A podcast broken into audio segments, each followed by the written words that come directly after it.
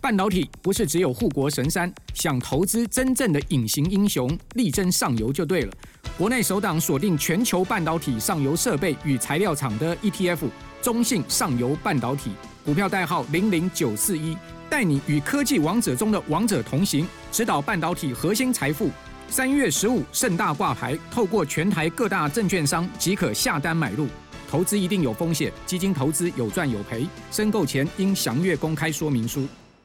各位曲博科技教室的观众朋友，大家好，我是曲博。最近半导体业最热门的一个名词就是细光子 （Silicon Photonics） 以及共同封装光学 （CPO）。到底这两种技术是应用在什么地方？对半导体产业的未来又有什么影响呢？今天我们来和大家谈一谈这个题目。点亮半导体的未来，细光子以及共同封装光学的原理与发展趋势。首先，我们介绍细光子元件的定义，再来我们谈谈机体光学 OIC 元件将成为光通讯主流。再来，我们介绍光波导的基本结构与材料，也就是氧化系 （Silica） 和矽 （Silicon）。再来，各类细光子元件以及传统的光通讯模组，包括传送光学子系统。TOSA 和接收光学子系统 ROSA，最后共同封装光学 CPU 是未来细光子的前哨站。我们今天的资料来源呢，是施天从教授发表在《新通讯元件杂志》，效能量产性突飞猛进的细光子元件照亮通讯未来。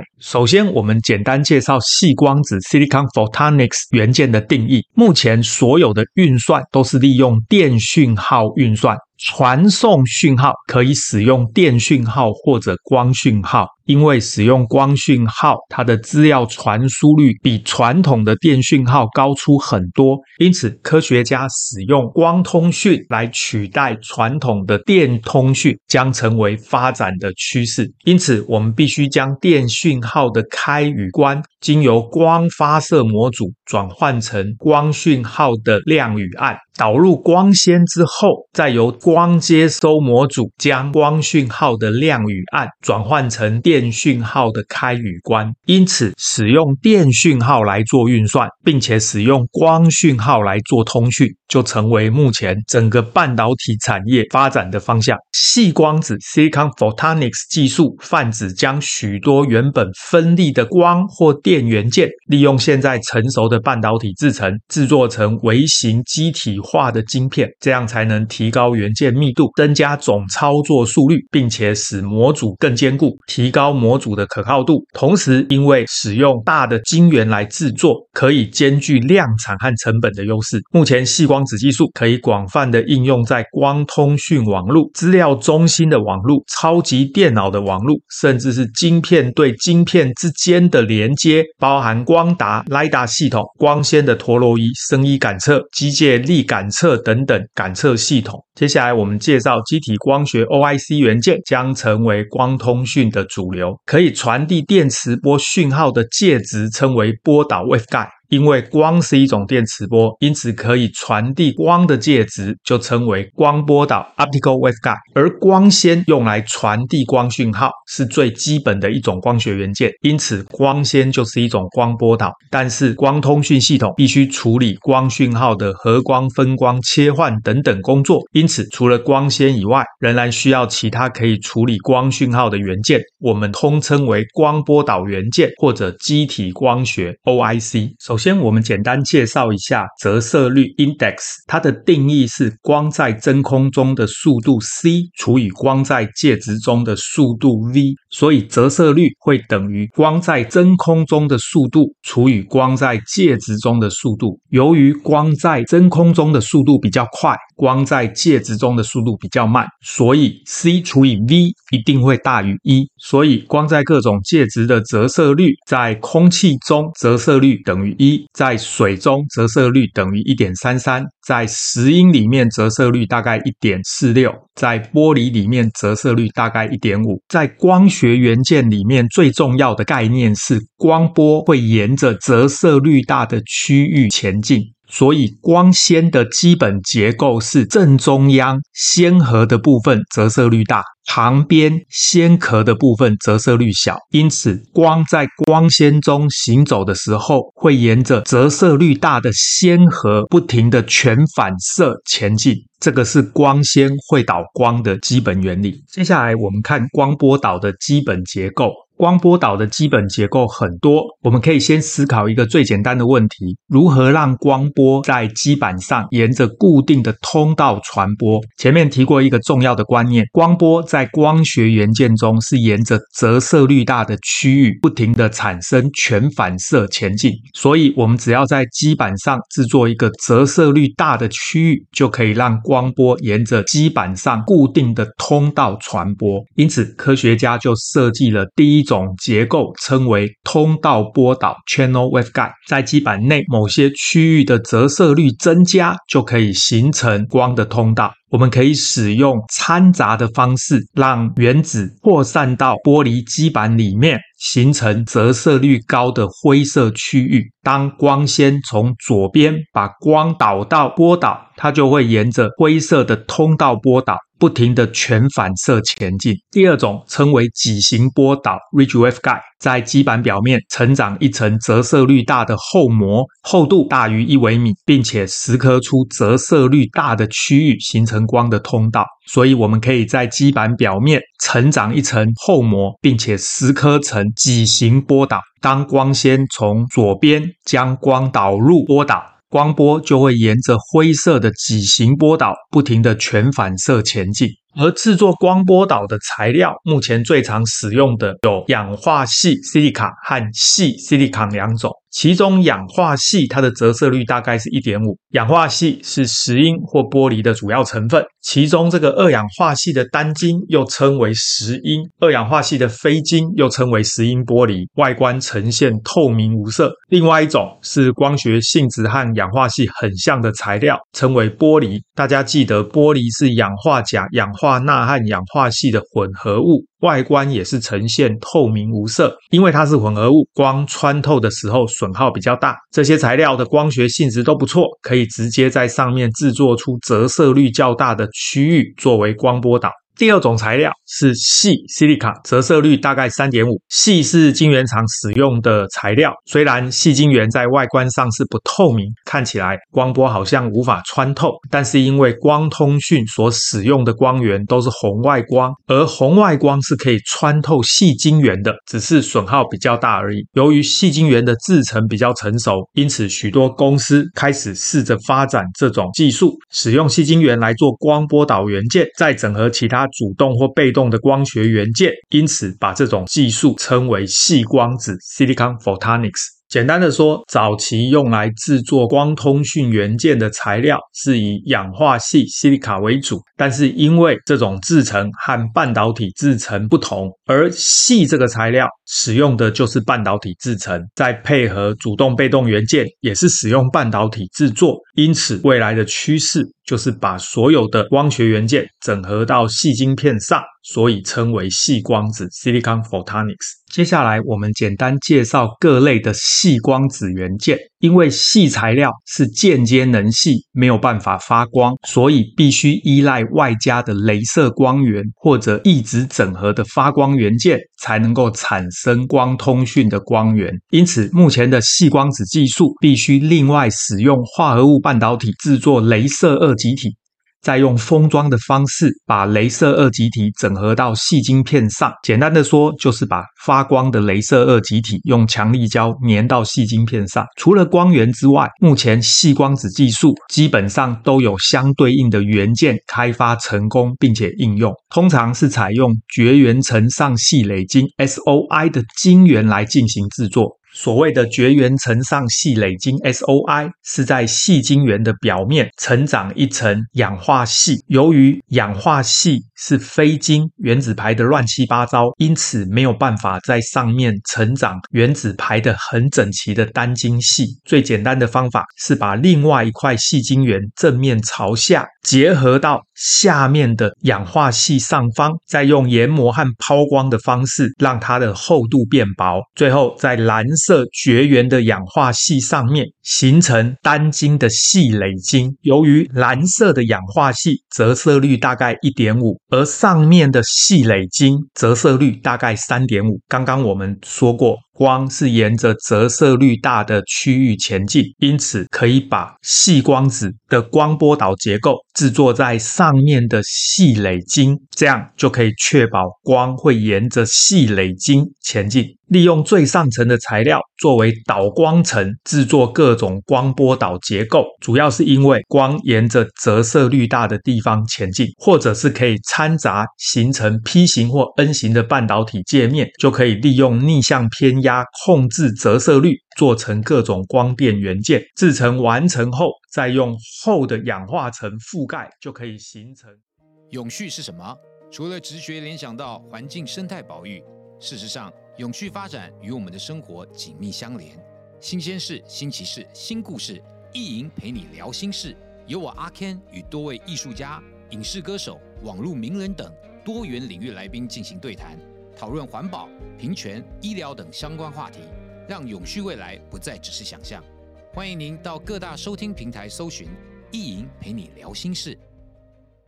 制成完成后，再用厚的氧化层覆盖，就可以形成盖光层 （cladding）。最后变成绝缘层，里面包覆细光波导的结构，而最下层的细晶圆，也就是下面这一个灰色，只是作为基板支撑或者是其他电子元件制作的时候使用。最后完成的就是这样的结构。红色的部分是细晶圆，上面有一层绝缘层，在上面还是细晶圆，所以这样的技术称为绝缘层上细垒晶，也就是在绝缘层上。有一层细的结构，由于细晶圆是单晶，原子排得很整齐，在上面长一层氧化系，它是非晶，原子乱七八糟，因此，在氧化系的上面是不可能长出原子排列很整齐的细单晶，所以绝缘层上细晶 SOI 的晶圆必须使用特殊的制程才能制作。总之，灰色的氧化系折射率大概是一点五，而上面红色的系折射率大概是三点五，而光是沿着折射率大的区域前进，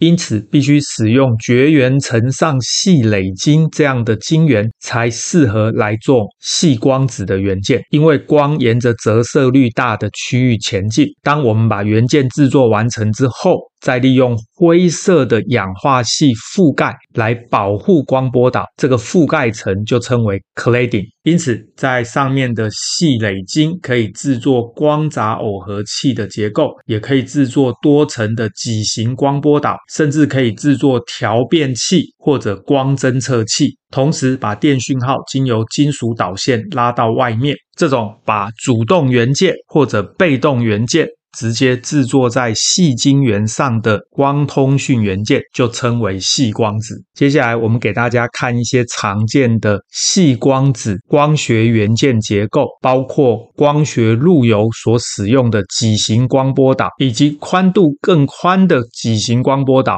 光闸结构的光波导，甚至十字形的光波导。再来是用来制作滤光以及多功解多功使用的细光子元件，譬如环状的共振器、阵列波导光闸 （AWG）、布拉格光闸。以及马赫认德干涉调变器，最后还有作为功率分离，把一道光变成两道光的耦合器，或者光从左边进去，从右边出来的双向耦合器，以及对光的极化进行控制的极化旋转器，还有极化分离器。这个图的右边是细光子的光波导元件，左边边这个就是光纤，而。光纤的正中央就是光纤的核心，也就是折射率大的区域。镭射光经由光纤的核心以及尖端，可以导入光波导元件折射率大的区域，这个称为边缘耦合器。而右边这个图是将光讯号经由光纤导出，称为光闸耦合器。在所有的图里面。灰色的部分是折射率小的区域，而红色的部分是折射率大的区域。记得，光是沿着折射率大的区域前进。刚才我们跟大家介绍了非常多细光子元件，但是这些细光子元件的技术目前都还不成熟。在二十年前，我们实验室就在做这些元件相关的技术开发，到今天已经二十年了，商业化的比例还不高。到底目前已经商业化的光通讯元件是什么样呢？接下来我们就跟大家介绍已经商业化量产的光通讯元件，以及光通讯元件未来如何发展才能够达成细光子的终极目标。大家现在看到的这个就是传统光通讯模组，也就是传送光学子系统 TOSA、TOSA 以及接收光学子系统 ROSA、ROSA。在这个光通讯模组里面，上面一半。是传送光学子系统 TOSA，主要有镭射驱动器，经由通讯界面连接到镭射二极体，将电讯号转换成光讯号，再连接到右边的光纤，将光讯号传送出去。而下半边是接收光学子系统 ROSA，光纤从右边接进来。经由 PIN 光侦测器以及 TIA 转组放大器将光讯号转换成电讯号，再经由后端的放大器放大电讯号。并且由左方送出。这个光通讯模组的左边是连接电讯号，这边是它的金手指；右边是连接光讯号，包含光纤的输出以及光纤的输入。因此，传送端将电讯号经由光通讯模组转换成光讯号，发射进入光纤，再经由接收端将光讯号转换成电讯号输出。同样的道理。这一端也可以由电讯号转成光讯号发射出去，进入光纤到这一端由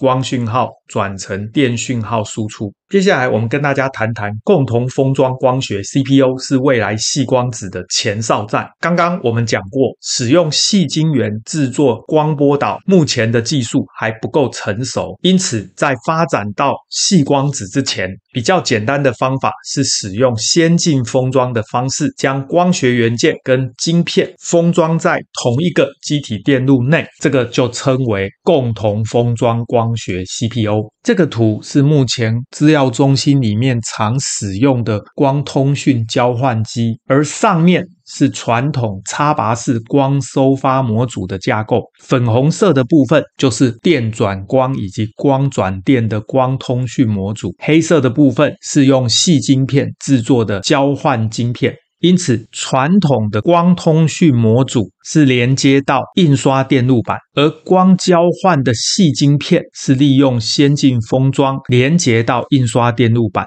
两者之间利用印刷电路板上的电讯号来传输。很显然，这种电讯号距离太远，效率很低。消耗的功率又高，而下面这一种就是共同封装光学模组架构。科学家把粉红色的光通讯模组从原来的印刷电路板搬到后端和光交换晶片，利用先进封装变成一个积体电路，相当于右边这个图，把原来的光通讯模组从印刷电路板上移到导线载板上。这个时候，光电模组和交换晶片利用同一个载板封装在一起，就称为共同封装光学。而台积电针对数据中心推出了新型的先进封装技术，称为紧凑通用光子引擎 （couple）。这个图是思科 Cisco 所推出的光交换机，原本的光电模组是在蓝色这个位置，现在他们把光电模组搬到交换晶片的旁边，并且使用先进封装包装成一个机体电路。再用光纤来连接光交换晶片里面的光通讯模组以及外面的光纤连接器。这一个光交换器是由思科设计，但是是由智邦代工制作。是光学共同封装的一个实际案例。经由刚刚的介绍，大家就可以知道，所谓的细光子是将光通讯使用的元件，包含电转光以及光转电的光通讯模组，缩小之后，直接制作在细晶片上，而且必须使用细作为光波导。但是这种细光子元件的制作难度很高，目前还不够成熟。因此，产业的发展必须一步一步来。首先可以做到的，就是将光通讯模组直接从印刷电路板搬到导线载板上，和光交换晶片直接用先进封装包在一起，称为共同封装光学。而这样的技术相对门槛比较低，在未来这几年会快速的成长，而产业也会一步一步的把更多的元件整合在细晶片上，最终才达到细光子的终极目标。我们今天的节目到这边，大家对于细光子以及共同封装光学 CPU 有任何问题，欢迎大家发表在影片的下方，我们再来讨论。谢谢大家，晚安，拜拜。